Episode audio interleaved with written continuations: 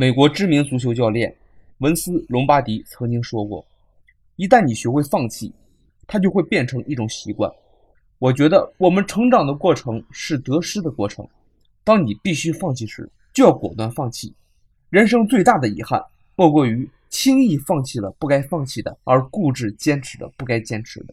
得放得下，才能走得远；有所放弃，才能有所追求。什么也不愿意放弃的人，反而失去了。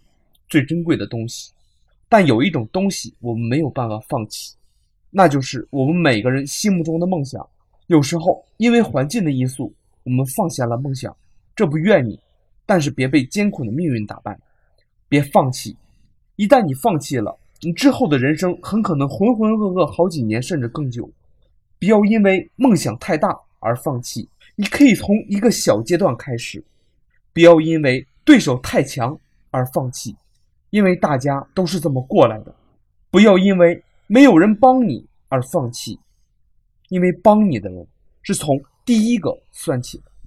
不要因为一无所有而放弃，因为我们出生时就没有带什么来。